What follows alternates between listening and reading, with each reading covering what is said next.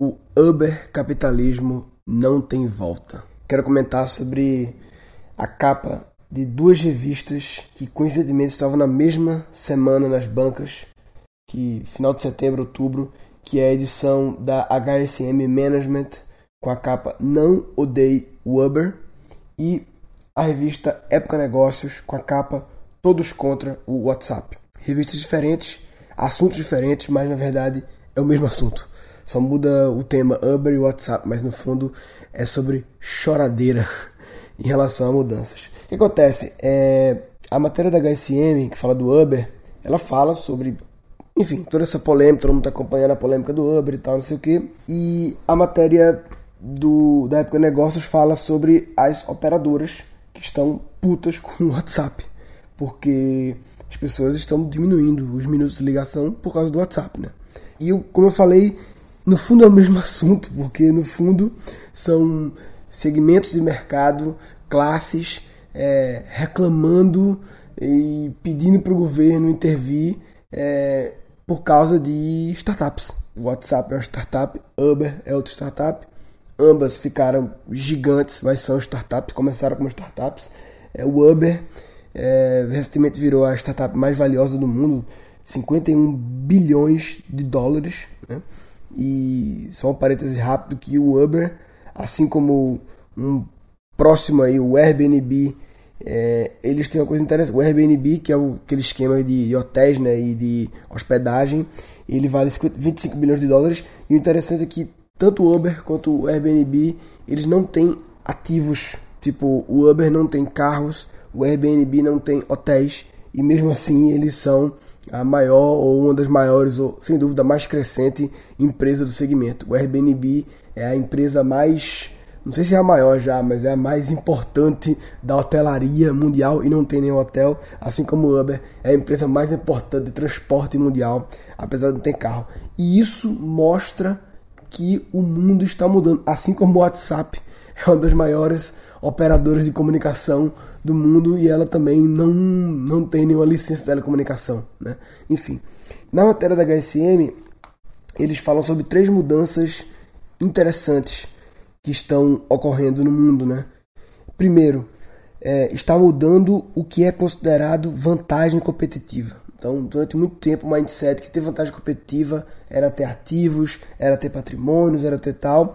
E aqui ele fala que o que mais vale hoje em dia para a empresa é maximizar a quantidade de conexões com pessoas, bens e conhecimentos de fora da sua organização. Então, o Uber e o, e o, e o Airbnb é um bom exemplo. Né? Eles não têm ativos, mas ele tem conexões. Eles conectam as coisas, pessoas, a demanda e a oferta e combina essas duas coisas de uma forma genial que gera valor para ambas as partes e todo mundo sai satisfeito, né? Isso é interessante. Então, a primeira mudança é essa, sobre o que gera uma vantagem competitiva para um negócio. Segunda mudança é de mindset, de mentalidade mesmo, né? É, as empresas sempre fizeram isso, operaram de um jeito e agora estão tendo que mudar. Eu tenho uma palestra minha, um TEDx, chamado Life as a Service, que fala sobre essa mudança que está ocorrendo no mundo de propriedade para acesso, ou seja, as pessoas é, terem menos, serem menos donas das coisas e terem mais acesso às coisas. Tem tudo a ver com a história da sharing economy e da subscription economy, a economia do compartilhamento e a economia da, da recorrência, né? Então, a mudança de mindset é muito difícil, né? Você opera durante muito tempo pensando de um jeito e de uma hora tem que abandonar suas crenças porque o mundo mudou meu Deus, ficar chorando. E a terceira mudança que eles falam é, é, é a queda das barreiras de entrada, né? É, é, cada vez mais é, é, mais fácil um novo player entrar no, no negócio, como aconteceu com esses exemplos que eu estou falando agora, e isso implica em mudanças regulatórias, né? Porque a verdade é que, obviamente, não podemos é, viver num caos, mas as é, regulações não podem também parar a inovação. Né?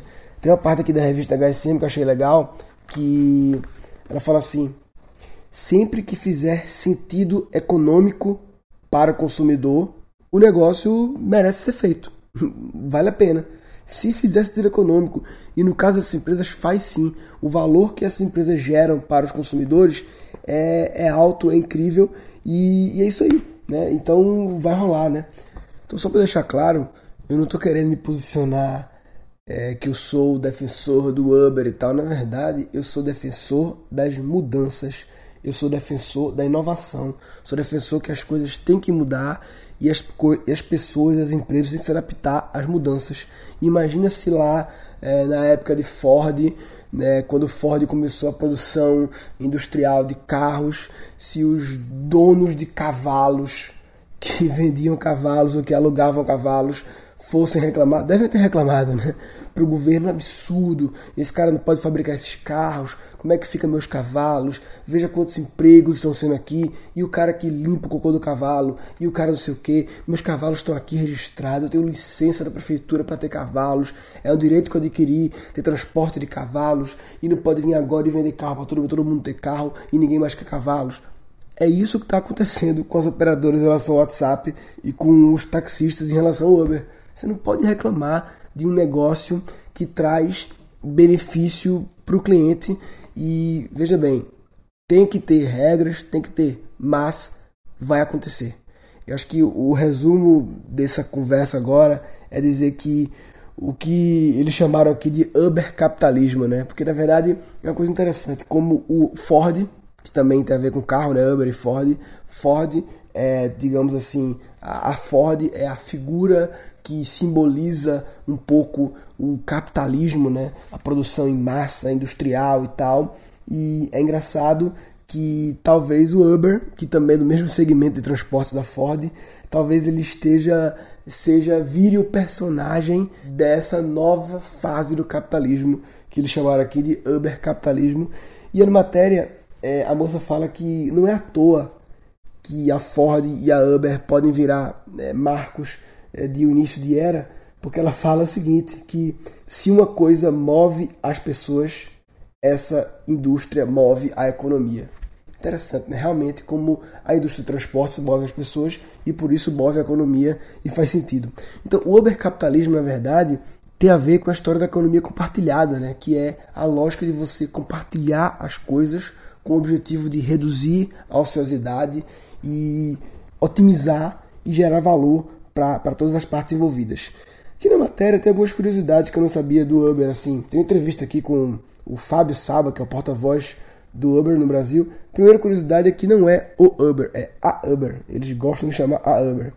Aí o cara perguntou assim, em relação ao crescimento, né? E ele falou que é, o tempo de espera médio por carro é de 5 minutos, o que é um bom padrão.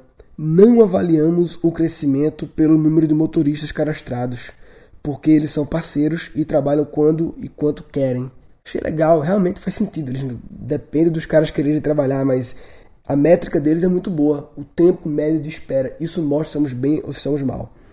E em relação à grana, né, é, curiosidade, 80% fica com o motorista, 20% com o Uber e para virar motorista eles checam antecedentes na esfera federal e estadual para verificar qualquer problema, ver se tem processos civis e criminais julgados ou em andamento em todo o Brasil, checa se tem carteira de motorista com licença para exercer atividade remunerada, ou seja, não é qualquer um pode, saber, que pode sair dirigindo, e o veículo também tem seguro de acidente de pessoas e passageiros, e ele também exige lá um padrão de, de veículo também lá. Para o cara continuar, o motorista continuar na plataforma, ele tem que ter uma média é, de pelo menos 4,6 numa escala de 1 a 5, né, avaliado pelos próprios usuários, e perguntou: os taxistas acusam a Uber de ilegalidade, vocês são ilegais? Ele colocou não, lógico que ele vai dizer não, mas o argumento dele é: o motorista da Uber paga IPVA e também o preço cheio do carro, sem o desconto de IPI e de ICMS que os taxistas têm. E como as transações são cartão de crédito, toda a receita é contabilizada e paga imposto de renda. Então, assim, eu não conheço detalhes do mundo dos transportes e das leis e blá blá blá, mas me pareceu que o porta-voz da Uber ele tá, pelo menos assim, é, bem é, com um discurso bacana, um discurso alinhado, né? E o fato interessante, que eu nem está nessa revista, mas que eu li, é que toda a polêmica que envolveu o Uber, né, é, as matérias que saem, quantas vezes eles já saíram no Jornal Nacional, no Jornal da Globo, na Folha de São Paulo, a mídia espontânea deles é incrível.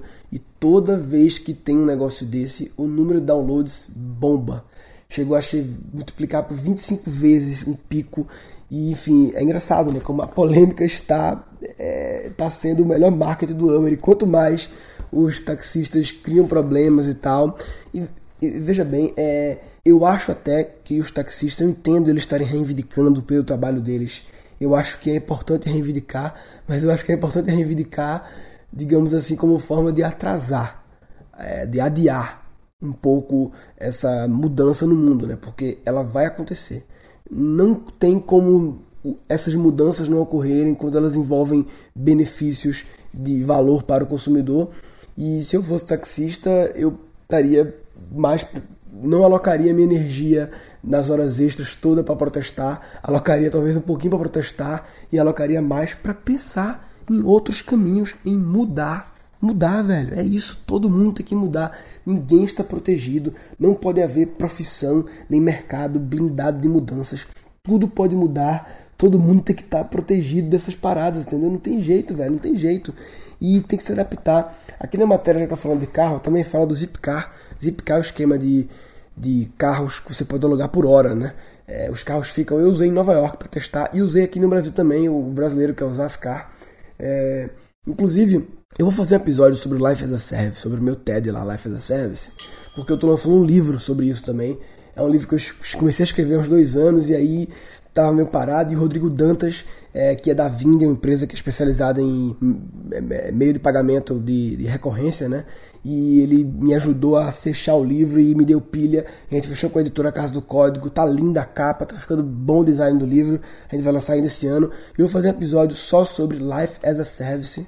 Na verdade, vale até outro episódio também sobre é, a economia da recorrência que na verdade eu, o meu Life as a Service, que eu falo a vida funcionando como serviço, né, ele é uma intersecção do economia compartilhada com o, a economia da recorrência e com algumas outras coisas aí. Mas enfim, essa coisa dos taxistas, eu me lembro, sei lá, há um ano, dois anos atrás, quando começou essa questão dos aplicativos de, de, de táxi, né, 99 táxis e táxi e tal, sempre que eu entrava no táxi, né, seja com aplicativo ou não, eu perguntava, e esses aplicativos aí, rapaz, o que, é que você tá achando, não sei o quê? Para ouvir opinião. Sempre perguntava isso, sempre perguntava, mas todos. E eu andava muito de táxi, porque eu não tenho carro, meu carro é da minha mulher. Tô dirigindo, voltei a dirigir agora por causa do bebê, porque ela tava grávida, bebê pequeno, mas assim, eu fiquei sem dirigir um bom tempo aí. Ela dirigia para mim, eu pegava táxi, eu não gosto de dirigir, enfim. É, eu já falei sobre isso em algum episódio, teste aqui lá aqui do, do, do, do Guncast, né? Mas é, quando eu pegava táxi, eu perguntava sobre o aplicativo e alguns falavam, ah, é legal, é legal, não sei o quê. E eu falava, ah, mas isso vai mudar o mercado, não sei o quê. E sempre quando o cara era dessa operadora de rádio táxi, eu falava, cara, mas eles vão quebrar a rádio táxi, né? Faz sentido mais ligar para rádio táxi, né? E cara, era incrível como vários respondiam assim: não, vai quebrar não. Rádio táxi já tem a clientela, já tem a clientela fixa já, já tem, tem as empresas, porque tem o voucher das empresas. E assim, não era um que falava isso, vários falavam isso. E eu não acreditava no que eu estava ouvindo. O cara querer me dizer que o que vai salvar as empresas de radiotáxi é a porra do voucher, de um papelzinho. Ah, não, mas porque eles no, os aplicativos não tem voucher, não tem esquema para empresa. E eu fico, cara, que falta de visão. É óbvio que se não tem ainda, vai ter. E hoje em dia já tem, já tem diversas soluções eu acho que os próprios aplicativos 99 e Easy têm soluções corporativas, mas também tem aplicativos específicos de táxi com foco em soluções corporativas que dá porrada de relatório para a empresa, vários benefícios, muito mais que aquele esquema de voucher, aquela logística complicada de assinar um papel, não sei o que, não sei o que. Então, assim, eu fico impressionado com a visão deles acharem que não é clientela, já tem minha clientela, como se o mundo não mudasse, como se as pessoas não trocassem de fornecedor e forma de fazer as coisas, né? É, é, é uma cegueira. É engraçado como nós somos bons. Isso vale um episódio sobre isso, eu acho, como nós somos bons e nos auto-enganar. A gente é muito bom em nos auto-enganar e nos convencer, porque a gente se conhece muito bem. Então a gente é bom nos auto-enganar. Mas também se a gente usar essa habilidade, esse é outro episódio, tá? essa habilidade de convencer para fazer o bem, que é a questão de autossugestionamento. Vai ser outro episódio, né? E aí eu ficava impressionado com essa visão que eles tinham de que, ah, não, tá tudo bem e tal. E eu falava, brother, pra que você continua pagando mensalidade pra essa rádio táxi aí? Desiste de pagar, porque agora os aplicativos, não, mas são bons, não sei o quê. Mas enfim, as rádio táxi estão todas quebrando hoje em dia. E elas também não podem reclamar pro governo, ah, não pode, não sei o que, não sei o que. Cara, você, por que você não fez o aplicativo? E outra, eu sempre falo né, que a grande vantagem de morar no Brasil, num país que está um pouquinho atrasado em relação, um bocado, não é um bocado não, 3, 4 anos, sei lá, varia um pouco em relação aos Estados Unidos, é você poder olhar para o mercado de lá e para a Europa também e ver as tendências com a bola de cristal de três anos antes. E aplica esses aplicativos, quando chegaram no Brasil, já estavam rolando por aí. Se o cara que é dono de uma empresa de radiotáxi que é um tem empresas muito grandes, um cara poderoso, rico, ele em vez de estar na zona de conforto de ah, meu negócio é bom, e ele estivesse lendo a revista Fast Company, a Wired, as revistas, os sites e acompanhando as tendências globais, ele talvez teria antecipado e teria montado uma startup lá dentro da empresa de radiotáxi dele, porque ele tinha dinheiro para isso, e criado esse aplicativo, e aí estava lá, e aí ele estava criando sua própria disrupção que isso eu acho que é uma parada muito fora também. Toda empresa e todo mundo tem que pensar como se autodestruir. Porque é melhor você descobrir como se destruir do que outra pessoa descobrir e lhe destruir. E quando eu falo destruir, é criar a inovação, a solução ou o negócio que lhe substitua. Porque pelo ai, mas, mas vai me substituir. Tá, mas você vai ser dono desse novo negócio que lhe substitui, então tá tudo bem pior é ser pego de surpresa, né? Do nada, né? E essa visão dos taxistas aqui do Brasil, é, eu comparo com outra história que eu tava no Vale do Silício quando eu tava na Singularity e eu pegava lá, era tudo Uber, tudo Uber, tudo Uber. Na verdade, eu não, não vi táxi, nunca andei num táxi, não sei nem como é que é. Só Uber, todo mundo Uber lá no Vale do Silício, São Francisco e tal. E eu sempre conversava também com o pessoal do Uber, né? E super histórias curiosas e tal. Gente, o cara era programador de dia, mas o trabalho dele era só de manhã. Aí à tarde ele, ele trabalhava como Uber e tal. E um, um cara falou assim pra mim: Não, eu tô fazendo esse bico aqui pra pegar uma grana, não sei o que e tal, mas eu tô buscando essa oportunidade, fazendo curso de não sei o que, de não sei o que, não sei o que, não sei o que, porque eu sei que eles estão usando a gente, o Uber está usando a gente só para viciar as pessoas em pedir pelo aplicativo, mas que no futuro eles querem substituir a gente por pelos carros autônomos. E eu fiquei, caralho, é verdade? Tipo, eles falaram isso, o cara da Uber, ele falou sim, ele já falou em algumas entrevistas e tal, que tipo, a visão do cara da Uber, a visão dele ao criar a Uber é, ele já pensa no futuro em que os carros vão ser autônomos que você vai pelo celular, pede e o carro dirige sozinho, ele pega lá e nem motorista vai ter. Isso acho que merece também outro episódio né, sobre essas visões de futuros empreendedores. Todo empreendedor eu acho um cara que tem uma visão grande. É o cara que ele não faz um negócio pensando no que é o negócio, mas no que vai ser o negócio. E ele sempre tem uma visão que é meio viajada de vez em quando, que é o, é o Dream Big, né? É, pô, não custa nada imaginar. Sonhar grande e sonhar pequeno dá o mesmo trabalho, né? Então, assim, quando crio um negócio, eu no meu negócio sempre tenho essas visões grandes assim, mas que esse é outro episódio sobre visões e tal, né? Enfim, e, e aí eu fiquei ver a diferença né, de percepção do cara lá que já estava ligado na tendência, estava trabalhando com aquilo, mas estava ciente do que ia acontecer e já tentando se reposicionar desde já. E aí na época negócios tem lá o todos contra o, o WhatsApp, né? Que é também a choradeira das empresas de comunicação dizendo que o WhatsApp está fudendo eles, que ninguém, os minutos estão caindo e tal. E realmente nos últimos três meses de 2014 foi a maior queda na história das telecomunicações brasileiras. Tem um texto na revista que é legal que fala assim: essa tua história toda das operadoras chiando, as operadoras estão fazendo um documento é, que vão entregar no Ministério das Comunicações, na Anatel, uma petição que detalha os impactos econômicos e jurídicos das mensagens de voz enviadas pelo WhatsApp, enfim. Estão tratando lá, mas assim, aqui fala. Essa é uma história que o mercado de tecnologia já viu se repetir incontáveis vezes. Uma inovação rompe o modelo de negócio antigo e deixa os players estabelecidos em posição de defesa, nesse caso operadoras. Elas gastam bilhões de reais para implantar e atualizar a rede de transmissão de dados, com milhares de antenas e blá blá blá, e agora de repente tem isso. Cara, infelizmente é assim que o mercado funciona. Infelizmente ou felizmente, né? As coisas mudam e a única saída é porque as operadoras, com tanto dinheiro que elas têm, lucro que elas têm, não criaram um departamento de autodestruição. Um departamento que pensasse como a gente pode se autoquebrar e elas podiam ter lançado o WhatsApp, né? É isso aí, velho. Não adianta, né? E, assim, as operadoras, obviamente, já estão buscando soluções. Elas já estão migrando a receita delas muito para televisão para assinatura, para banda larga móvel, banda larga fixa, que é plano de banda larga móvel, que é plano de dados, banda, banda larga fixa, que é Wi-Fi das casas, né? E já está mudando. E é isso aí, as operadoras. Não quer dizer que elas vão quebrar, quer dizer que elas vão mudar o negócio delas, vão ter que se adaptar, vão ter que suar. Assim como os taxistas também podem se adaptar. Como? Pode ver a motorista de Uber. Sei lá o que eles podem fazer mais, mas enfim. A questão é quem percebe a mudança mais rápido se prepara melhor. Quem percebe antes se prepara melhor. Por isso que a gente nunca pode achar que o que a gente faz hoje está protegido, está blindado. Não existe nada blindado. Tudo pode mudar, né? Uma vez que eu fui na operadora na Viva, lá eu, eu fiquei meio puto assim, porque eles atrelam hoje em dia a história dos minutos com os planos, né? Então você para poder ter um plano de dados, um plano de dados é, alto, você é obrigado a ter um monte de minutos que eu não vou usar, né? E aqui fala assim, quem tenta flexibilizar esse processo tem colhido resultados. É o caso da Nextel. A Nextel que bombou e sumiu, e aí que ele fala, após dois anos na crise, a Nextel vem tentando se recuperar e retomar espaço ao tornar mais simples a contratação de pacotes de dados. É aquela história, já viu? Do P, M e G, né? E você tem, pode escolher um PMG de plano de, de, minutos e um PMG de dados. Acabou. Simples assim. Não sei se vai dar certo, não sei a Nextel, mas assim, achei, eu achei muito boa a abordagem da Nextel de simplificar a história do plano de dados e pá, e espero que ela esteja colhendo frutos, né?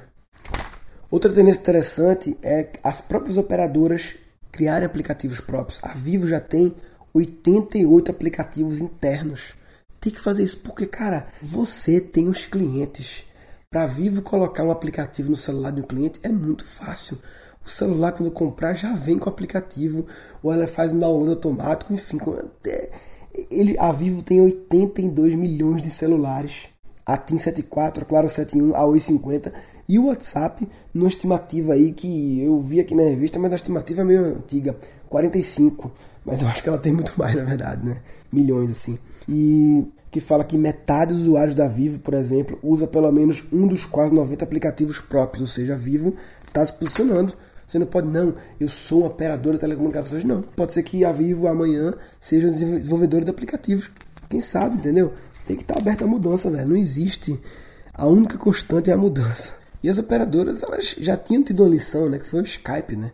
O Skype fudeu com as ligações internacionais. Quem usa mais ligação internacional é, através das operadoras tem do Skype, né? Já foi uma queda nessa receita das empresas, né?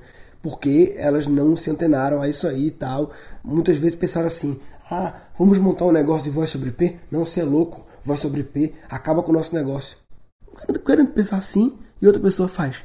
Se você descobrir um jeito, uma coisa que acaba com o seu negócio, crie essa coisa. Porque se você não criar, alguém vai criar. É melhor você se autodestruir do que ser destruído. Então, basicamente, eu queria comentar essa coisa curiosa de ter duas capas de revista falando sobre um assunto parecido, sobre como alguns segmentos estão chorando é, para o governo e para a mídia em relação a inovações que estão chegando. É, esse é um assunto, obviamente, polêmico. É, eu não sou especialista, estou dando minha opinião como quem está acompanhando aí como consumidor. Gostaria muito de ouvir a opinião de todos sobre isso. Quem quiser opinar sobre esse assunto, acessa, acessa guncast.com.br barra Uber né?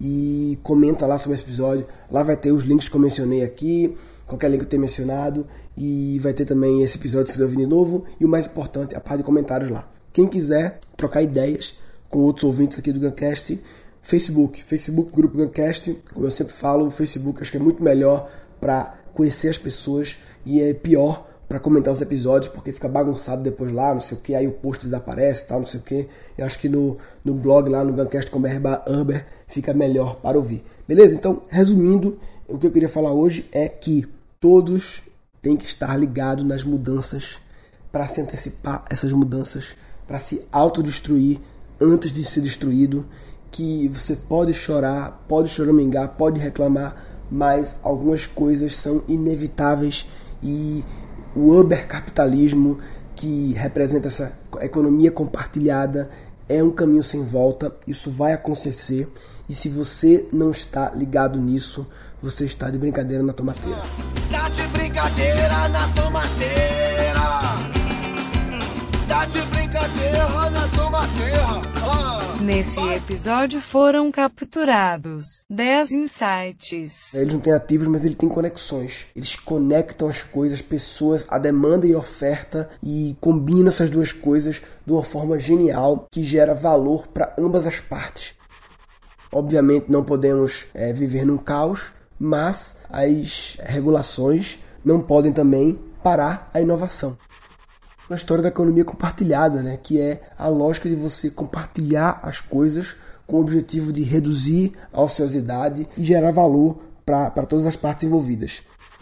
Não pode haver profissão nem mercado blindado de mudanças. A grande vantagem de morar no Brasil, num país que está um pouquinho atrasado em relação aos Estados Unidos, é você poder olhar para o mercado de lá e para a Europa também e ver as tendências com a bola de cristal de três anos antes. Toda empresa e todo mundo tem que pensar como se autodestruir, porque é melhor você descobrir como se destruir do que outra pessoa descobrir e lhe destruir. Se você descobrir um jeito, uma coisa que acaba com o seu negócio, crie essa coisa, porque se você não criar, alguém vai criar. Quem percebe a mudança mais rápido se prepara melhor. Não existe nada blindado, tudo pode mudar. A única constante é a mudança. Quatro episódios futuros. Eu vou fazer um episódio sobre o Life as a Service, sobre o meu TED lá, Life as a Service. Na verdade, vale até outro episódio também sobre a economia da recorrência. Isso vale um episódio sobre isso, eu acho, como nós somos bons e nos auto-enganar. Sobre essas visões de futuros empreendedores. Todo empreendedor, eu acho, é um cara que tem uma visão grande. E um trecho ficou incompreensível. Tem um texto na revista que é legal que fala assim: Falou papai.